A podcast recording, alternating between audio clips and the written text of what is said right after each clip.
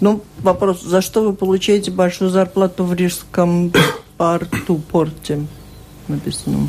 За всю ту ответственность, которую несут все восемь членов правления в этом э, порту, включая в том числе э, в случае неправильно принятых э, решений собственным имуществом. В Рижском порту ситуация чуть-чуть лучше, чем в Венспилском, то есть мы тоже падаем, но не так плохо, как в Венспилсе, но вообще плохо. Ну, больше 15% падения было по первому кварталу. Мы очень гордились тем, что, ну, насколько можно использовать это слово, что прошлый год мы закончили по нулям. И в наше время это действительно да. был хороший результат. Но все, 15% это и отношения между Европой и Россией в целом.